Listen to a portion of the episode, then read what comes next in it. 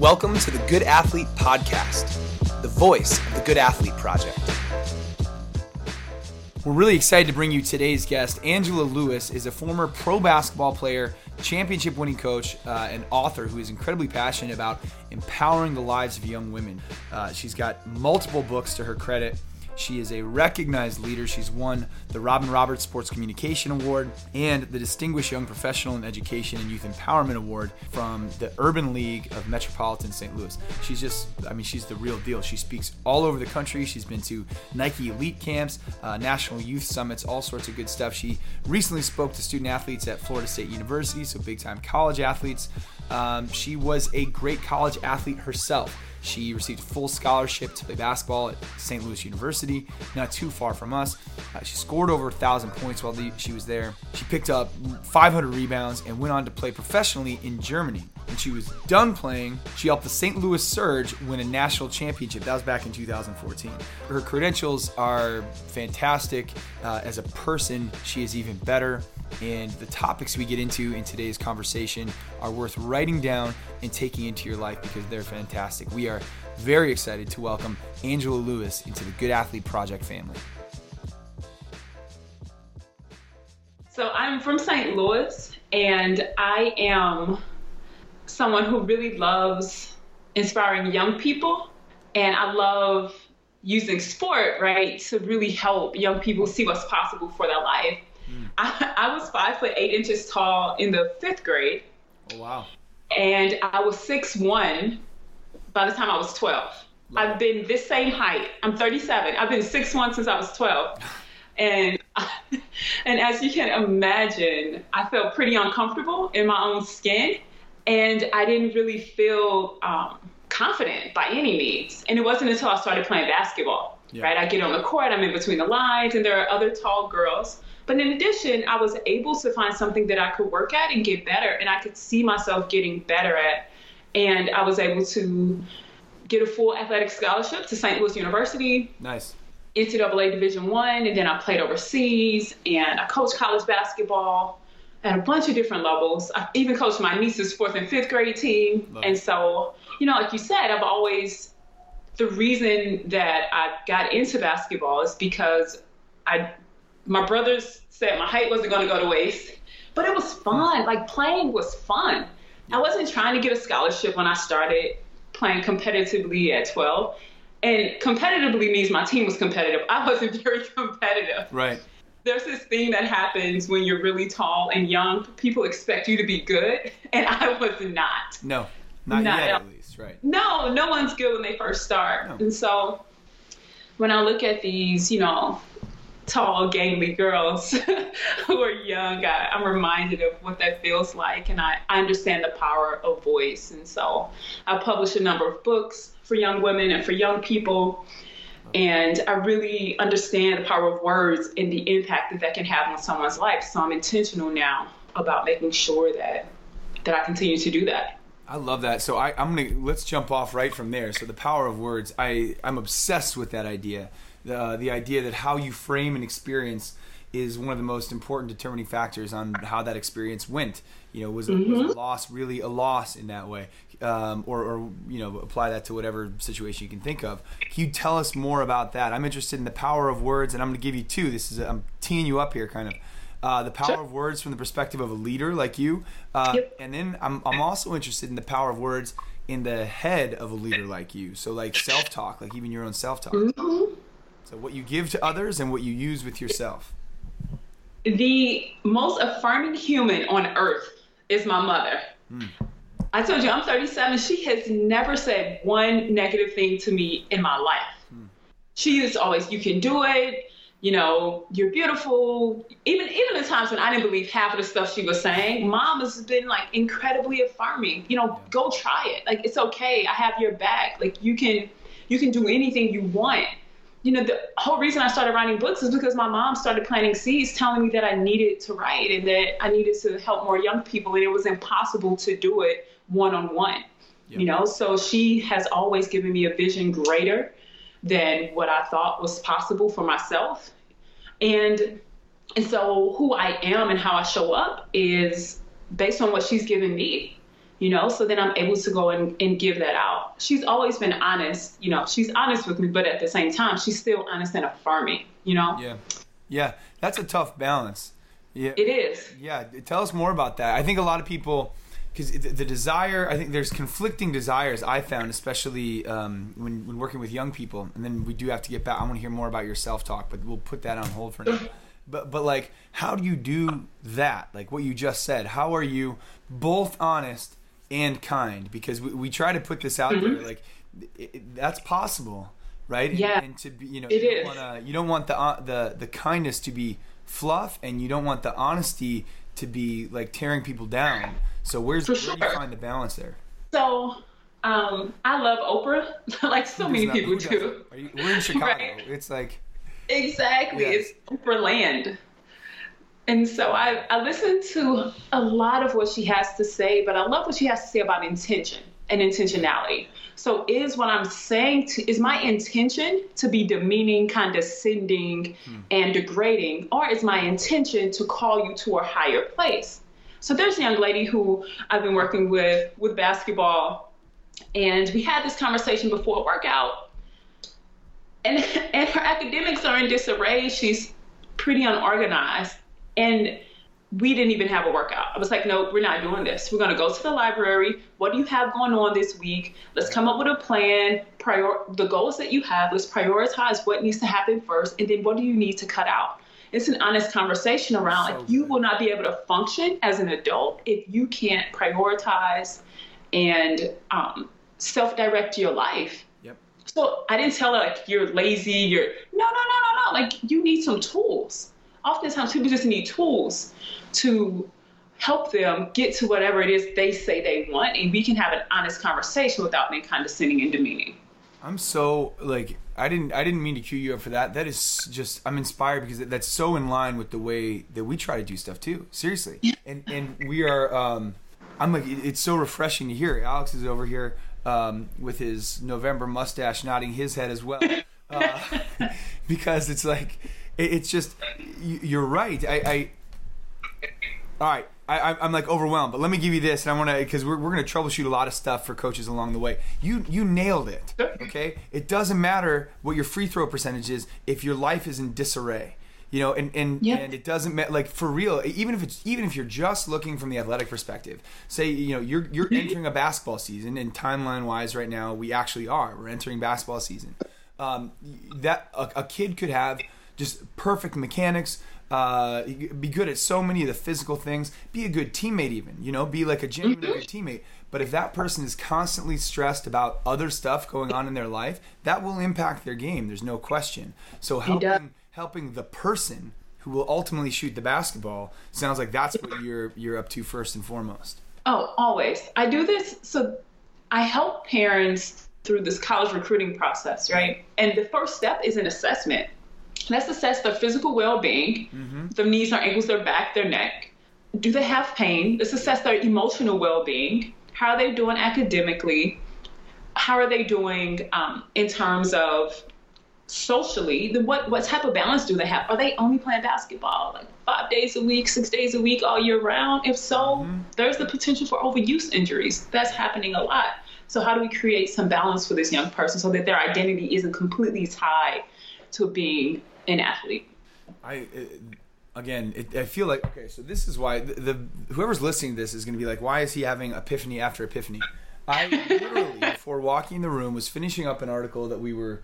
I, I feel very uh, humbled to have been asked to uh, write an article for some um, U.S. Olympic Committee coaching publication, which is awesome. exciting. But um, yeah.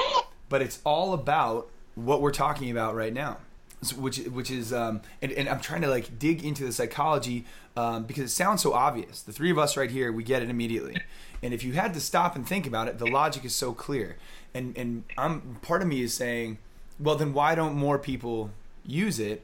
And my suspicion is that we sort of live, and I want to hear what you think about this, in a culture of immediate gratification. So instead of going slow and getting all that stuff right and setting a nice bedrock foundation to to leap from, they're you know they've got championship in mind or scholarship in mind or I want my kid to be an all star. Have you have you run across that? Have you noticed that?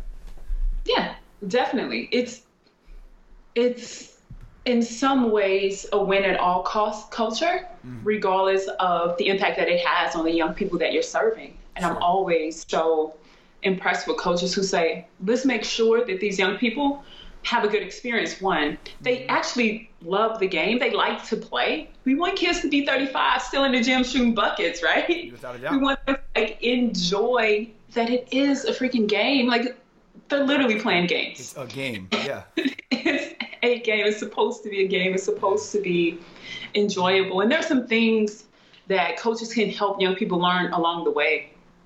But but I think we need to take a step back and look at our own egos because a lot of times it's our ego that's involved and we don't want to be the one who lose um, when there's so much more to gain if we can help young people know that it takes a while to be good at anything. Right.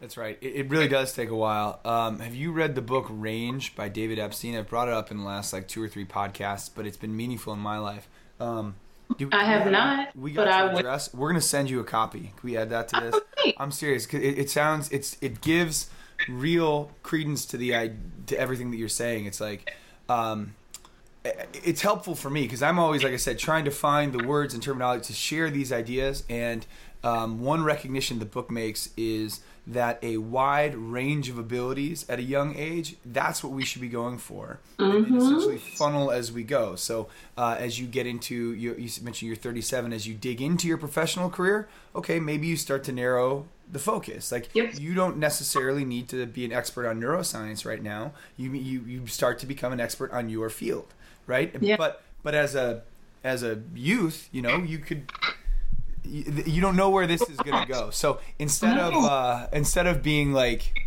instead of being focused on having a college scholarship for basketball, even at twelve, um, the focus could be have fun playing basketball and maybe play another sport and whatever else. It might well, be. what's really disturbing is there's an article that I read. Um, in Forbes, and it talked about the decrease in participation in high school sports particularly basket, girls basketball is one of the highest rates of decrease in, in all sports, which of course hurt my heart because I'm like, the game is so much fun. But when I asked some coaches and players, they mentioned that the the rate at which girls are playing and the skill levels are really high early on yeah. is pretty discouraging for someone who's 12 or 13 to be new to the game and still want to continue that in high school because no one wants to be embarrassed. You don't want to be the person who gets who who has the um, video on YouTube of you tripping over your feet.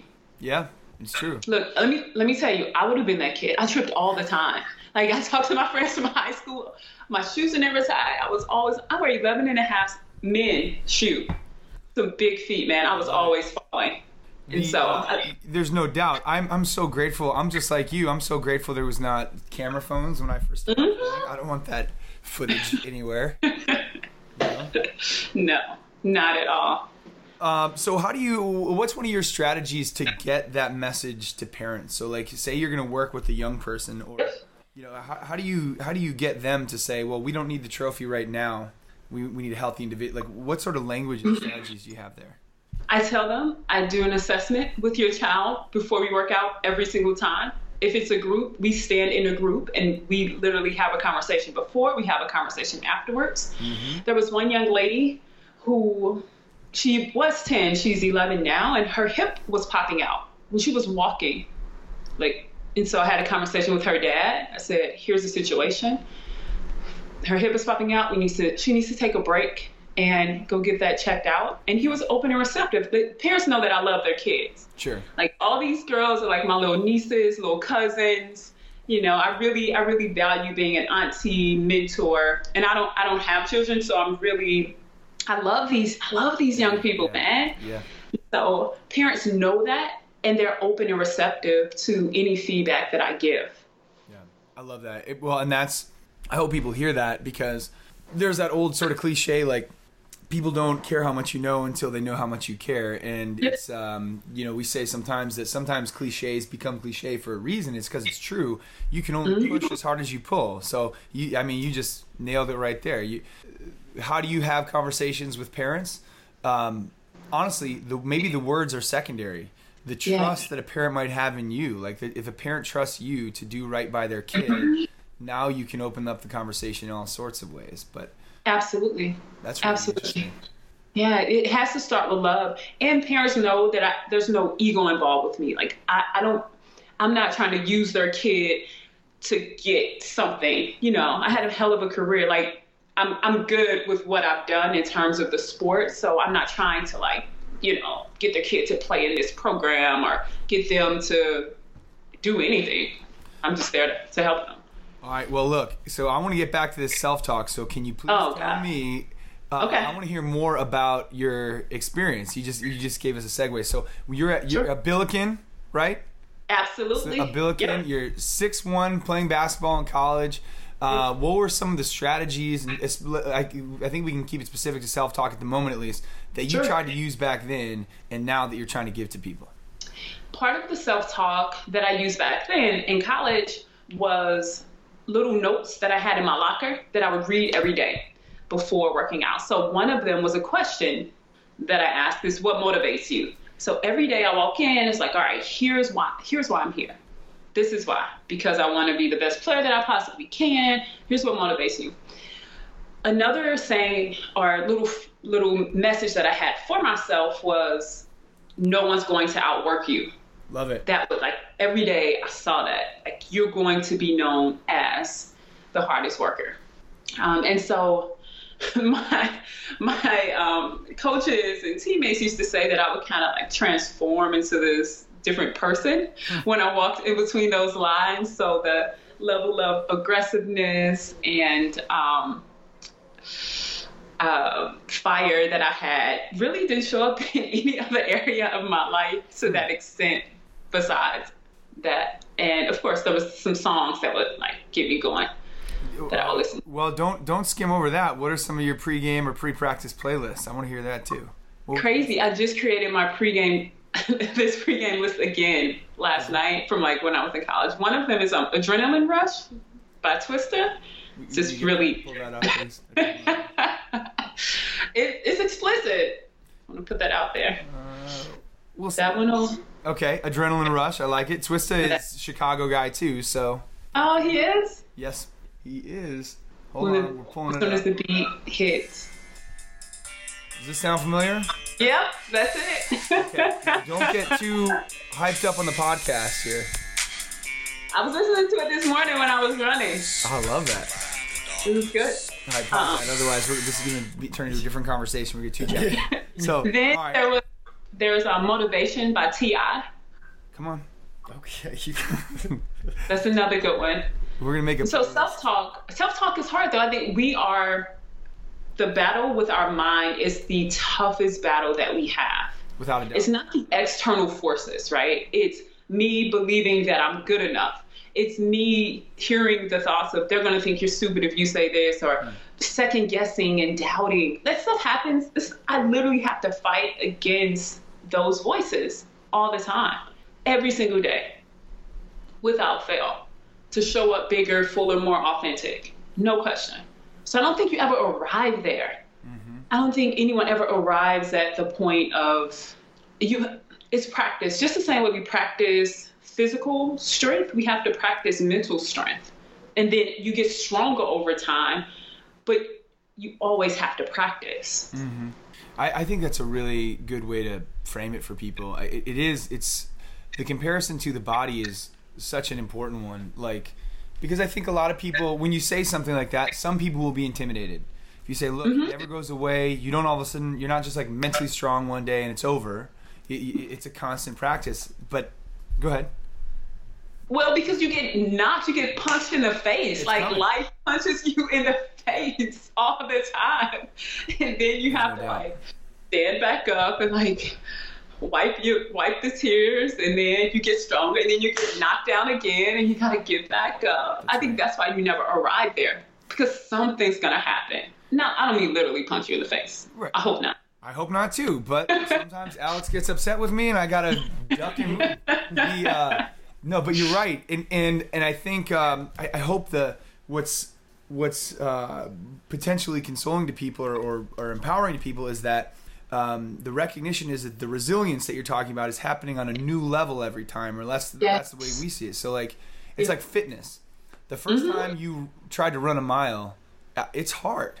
And it doesn't mean the next mile is not going to be hard. It's just going to be not as hard, or the challenges will be different. And maybe it's uh, maybe because you are who you are, and the and, and the kids we work with are, are the way they are. Maybe the challenge now is not just to complete the mile, but to hit a certain time. So the challenges will will continue to come, but there'll be different sorts of, of challenges, um, and and it's doable. You, you almost develop a fitness for being resilient in a way. Yeah, it's easy, absolutely.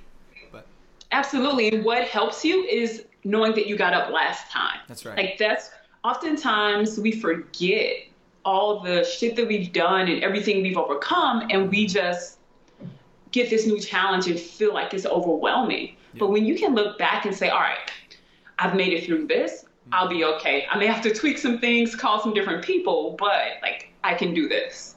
there's no While I'm afraid, like while I'm afraid though, it's Right. not absence of fear. Courage has nothing to do with the absence of fear. It's like I'm afraid and I'm going to do it because I was afraid before and I did it.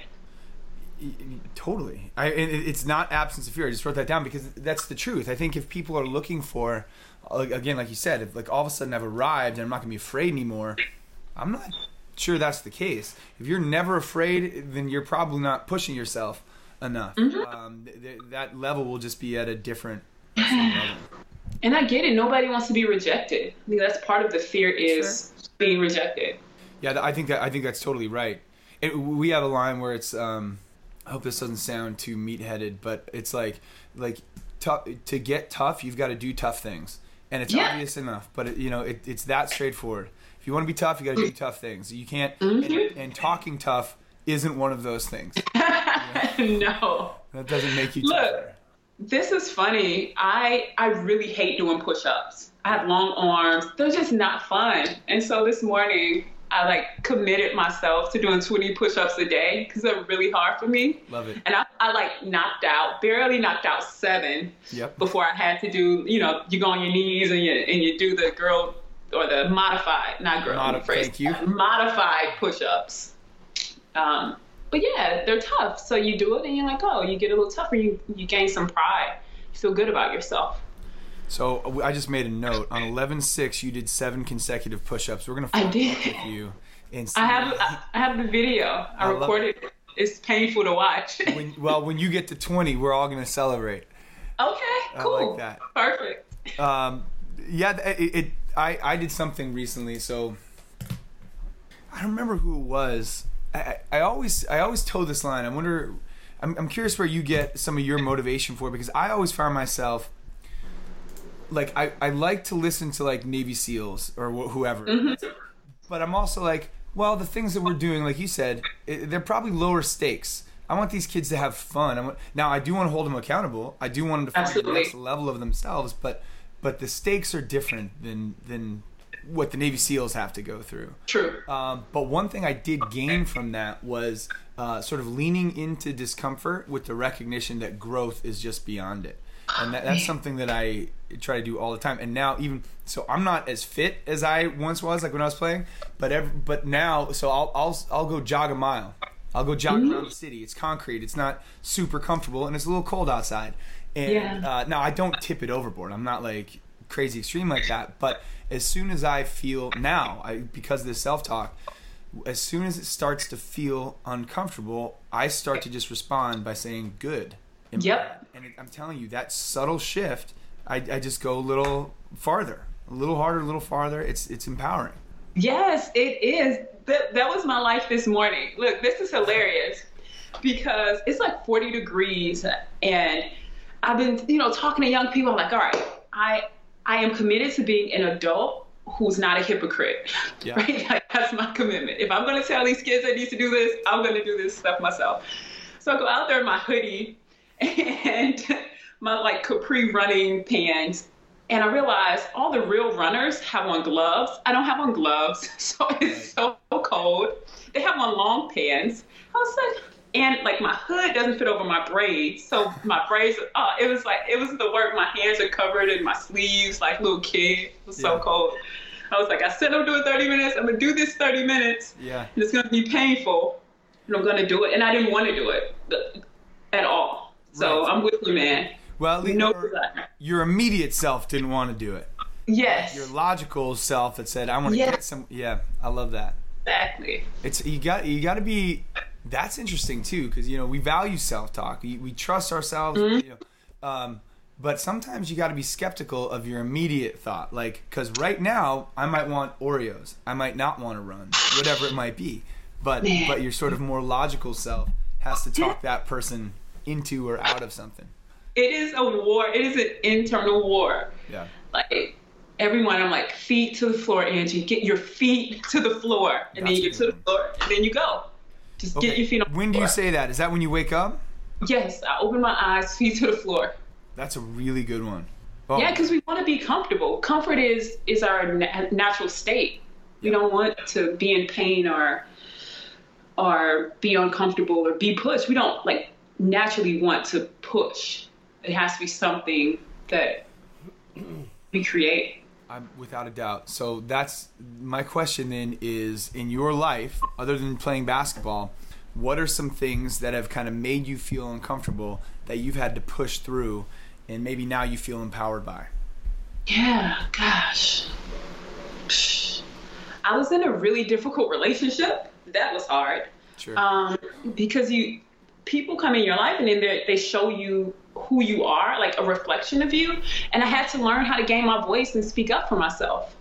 Um, and I thought I was good at it. Like I thought that I knew how to assert myself, and I thought that I knew how to create boundaries, and I thought that I knew that, but I but I didn't. And that became really apparent. And then you learn how to take a stand, or you keep getting pumped, right? I got some help, like talked to a therapist, and like learn, got the language to be able to stand for myself. Mm-hmm. And it's changed everything. Had had that not happened, like it was horrible to go through, but had that not happened, we would not be having this conversation right now. yeah. And why so? You think you'd still be sort of in stuck in the rut of the relationship, maybe? I, yeah, that that's it. And I would have I wouldn't have had the courage to reach out to you all. I would have had mm. all of this stuff about well maybe they they don't want to talk to me, maybe I'm not good enough. With all of my background, like the past six months, all the stuff that I've done hasn't changed exponentially, and so I just would have never thought that. I think the other thing um, that was really hard. Here's the other thing though. Even before that, my parents over the past five years have had a series of health issues. So my mom has had a triple bypass, had a heart attack and triple bypass. Oh wow. My dad had lung cancer, throat cancer, and a stroke. And I'm the youngest in the family. So this is like a whole nother podcast. But like being the one to take on all of thinking that I could take on all of that by myself and then mm-hmm. crashing financially, emotionally, physically was hard. Yeah. And so then this relationship happens, and then it's like, okay, how, one, how do you ask for help? Two, how do you advocate for yourself? And three, how do you set boundaries so that you can live the highest and truest version of yourself? Without a doubt. So, so this is like a whole renewed life for me right now. Um, so support, advocacy, and, and setting boundaries. That's a huge one. Yeah. That's a huge It one. is. Um, do you think your career as a high level athlete somehow prepared you to manage all that? Because that sounds like you had a lot on your plate. Man, you have no idea. So I think that it gave me the confidence that I could take it on. There was no doubt, like, oh, mom, you need this. I got you, dad. You need this. I, I can, I can handle it. What I, what I wasn't prepared for was to be vulnerable enough to say, this is really hard, and I need help from my siblings, even to mom and dad. I just, as an athlete, you're trained to find a way to get it done at the expense of your physical and emotional well-being.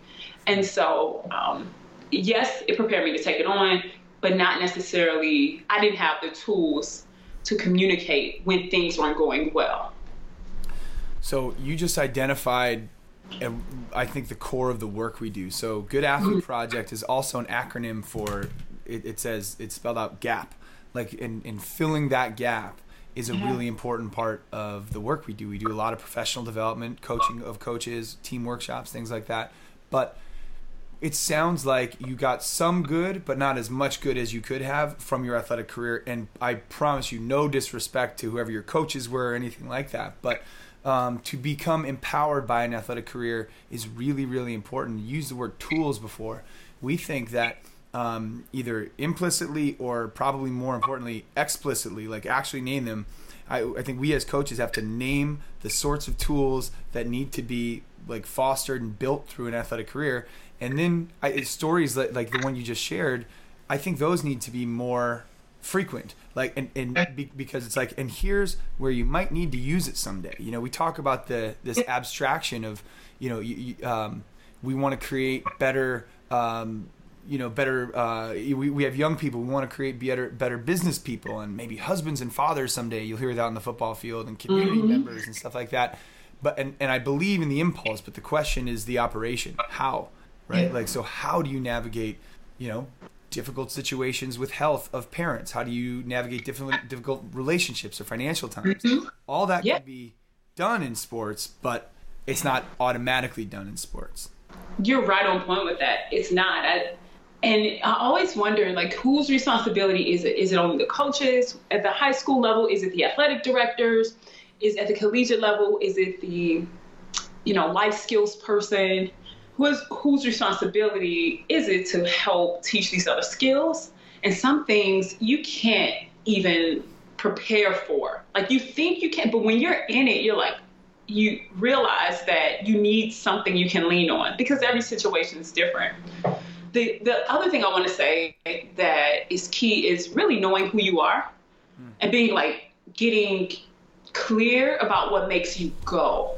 I didn't do that type of introspection until things started to go array. And I feel like some of it, some of what I've gone through could have been mitigated had I done that deep introspection mm. and learned how to be brutally honest with myself.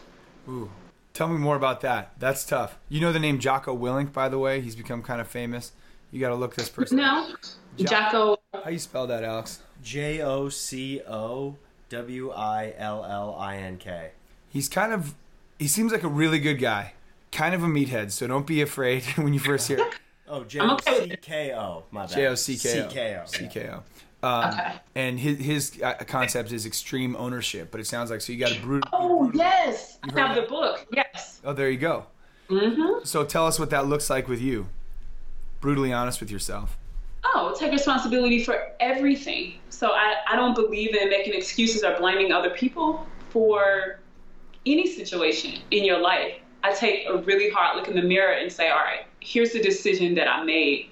This was a really bad decision for me, or this was a good decision. So we can't fix that on everything we don't do right. That's a, that's an unhealthy imbalance. Mm-hmm. I do a lot of shit well, but there's some things that you know, you know, it's not not all that great, and sure. so you have to be willing to ask for help and own it. You know.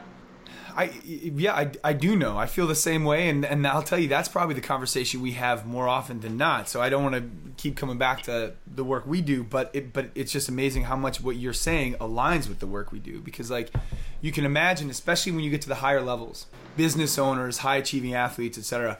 It's like and this it's a totally natural human thing, but they don't necessarily want to admit that they're wrong they don't want to admit that, the, that there are concerns. It takes it like you use the word. It's, it's a great deal of vulnerability and uh, and brutal honesty to come to grips with that. And I think one of the you know the, the shame of it is that it takes such a, a, big step to get to that place. I, I wish you know in healthy organizations there you you work to create a culture that is free of like you said blaming and complaining and stuff like that. And it's more of just a judgment free analysis of the situation. Mm-hmm. I believe you when you say you do a lot of shit well. I believe that 100%. I've seen it even just in this conversation and, and from what we've seen um, in you know your book and, and TV spots and all that. I believe it.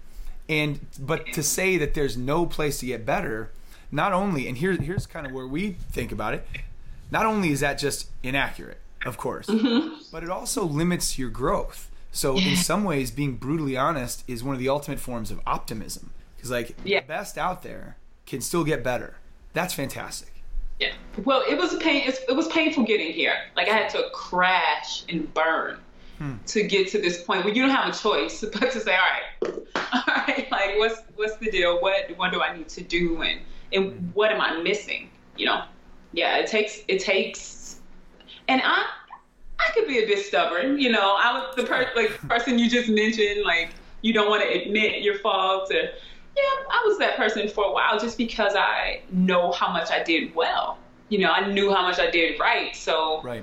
to get criticism about an area, whether it's communication or um, lack of vulnerability, or even um, self-reliance, even those things, I just didn't want to want to own it. And then at some point in life, you don't have a choice, but you gotta own it. I, y- you're right, and I, and I will say though, uh, just to push back a little, you did have a choice. You could have gone the other way. You could have sort of indulged in all that kind of stuff, and you you had to make the tough decision to own some of that stuff. And and it sounds like that's that's the first step on the road to growth, though. Is that fair? I appreciate that. Thank you. You're right. I did have to choose to own it. I could have just sulked and drank my life away or done a bunch of other things when, when it got tough. Yeah, Yeah, you're right. that's true, and that and it happens.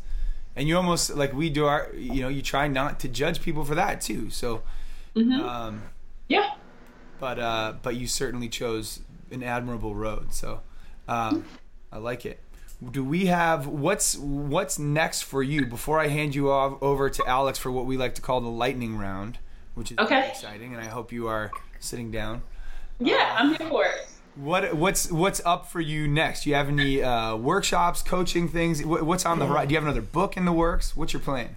Oh, I have so much goodness. There's so much goodness happening. I love the that. first thing, I don't know when this will air, but next week I'll Yeah. be in Toronto, headed to Toronto to the International Women's Forum. Love it. And oh, it is this amazing event.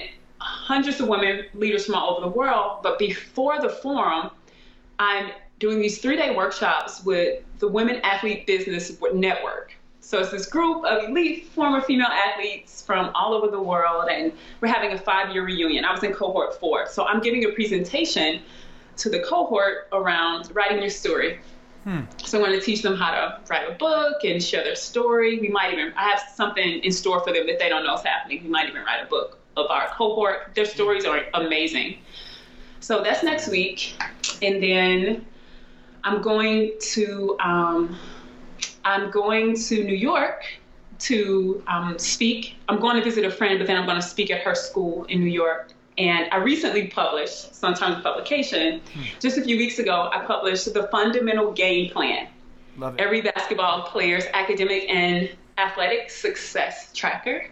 So the idea is a lot of parents will say to me they want their kids to have more confidence. Mm-hmm. However, they don't track what they're doing. So they have no idea if they need to make adjustments. So so this publication allows them to manage what they have going on at school, see when they have games and try games and practices. In addition, there's a sh- shot chart in there where they can like, track what they're doing and um, build confidence. I think it's cool. You, you, you, it's funny. You have to see it. I, th- Yep. you know, I like. Um, do you find that to be true, Alex? Too. I think like you can go through experience and get better, but it, but if you can like document it and reflect Yes. on that, I think that's really empowering. Yep. So imagine this. Imagine you set a kid sets a goal to make 500 shots a week. Yeah.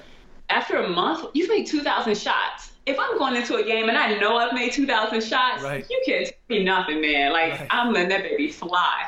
Yeah. And That's then over the course of the year, you made 24,000 shots, like documented 24,000 shots, which means you probably shot 48,000 law of averages in terms of basketball. Man, Mm-hmm. Please. Right. So that's the idea. I like that a lot. I like that a lot. Like a tangible thing you can refer back to and, and be empowered by. I love it. So people got to check you out. What's uh before I pass this off? What's the where do people find that? What's your website? AngelaRLewis.com. And do you have uh, Instagram or Twitter or anything like that? Absolutely. So Instagram and Twitter, A Lewis underscore speaks. I like it. A Lewis speaks. Yep. So if there are athletes out there, every day I do like a it's virtual mentoring. There are all these kids that I know who are in college, they're playing college ball, and I've known them since they were little. I was like, so I just post every day something that comes to mind or a conversation I have with them, I like it. motivation for them. I love that.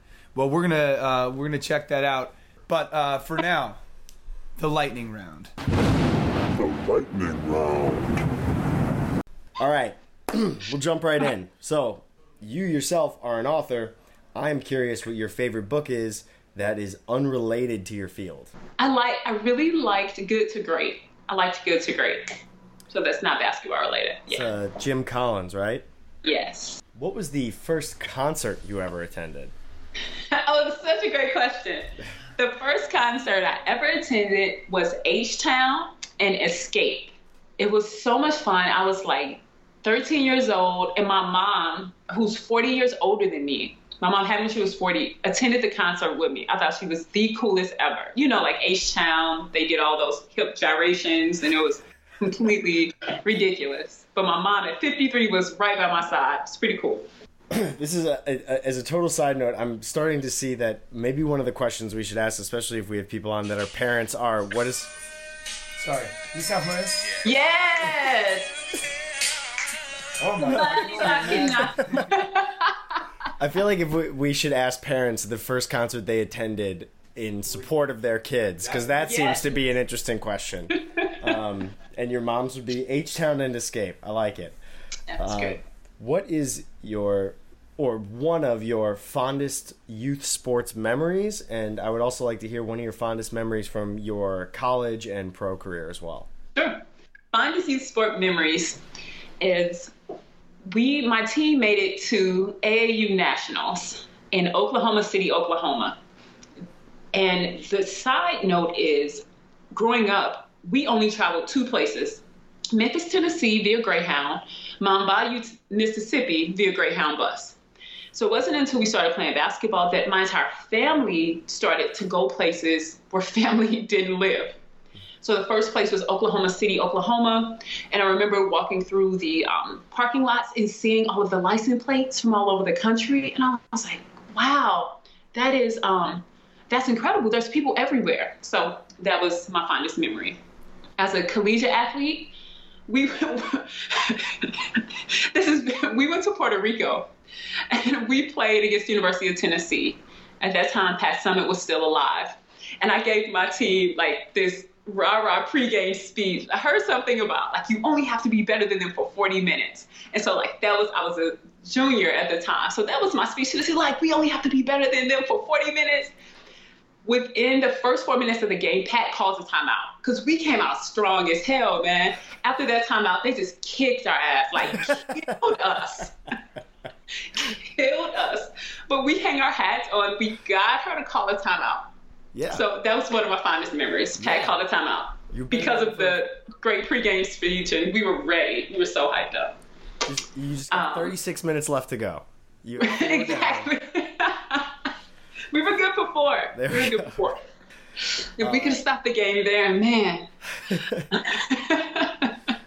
There- um, oh, sorry. Go ahead. Professionally, someone so when I was in Germany, the one great experience was um, we went to we went to the North Pole.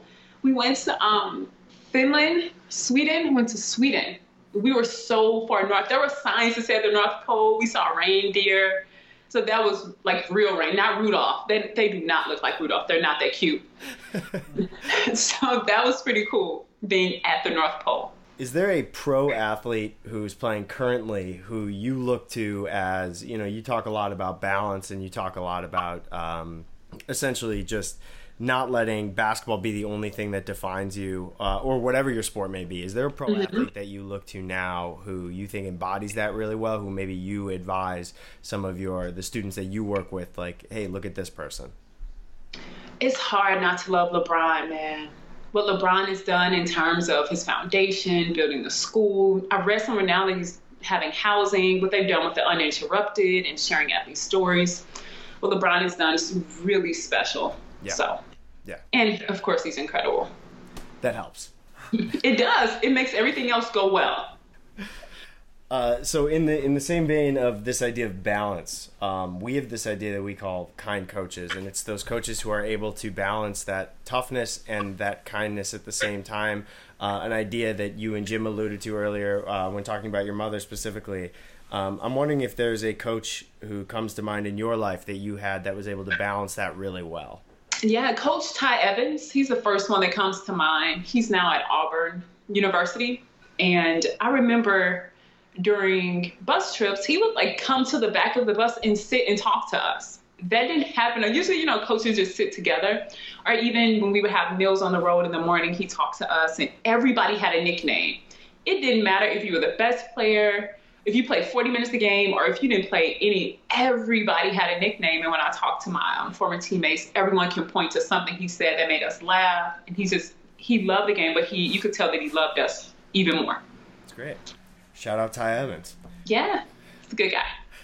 All right, we're going to uh, end on this one. So, you are absolutely a leader in this field, and I am wondering if you have advice to a future leader who is hoping to embark on a similar journey to yours? Don't have my journey.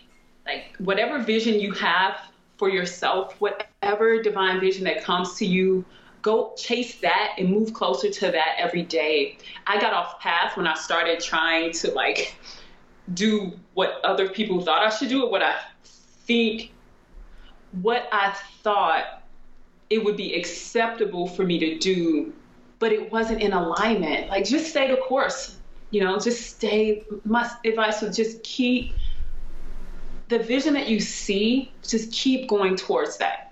And you're gonna like make it's it's not a straight line though. God, Lord knows, like it'll be some squiggles and some flips and some turns, but if you keep seeing it, then keep going towards it, regardless of you know the left and right turns that happen. And U turns, you make some U turns sometimes. End of the lightning round. Nailed Yay. it. Nailed it. All right. Well, so listen. Thank you. Thank you for your time.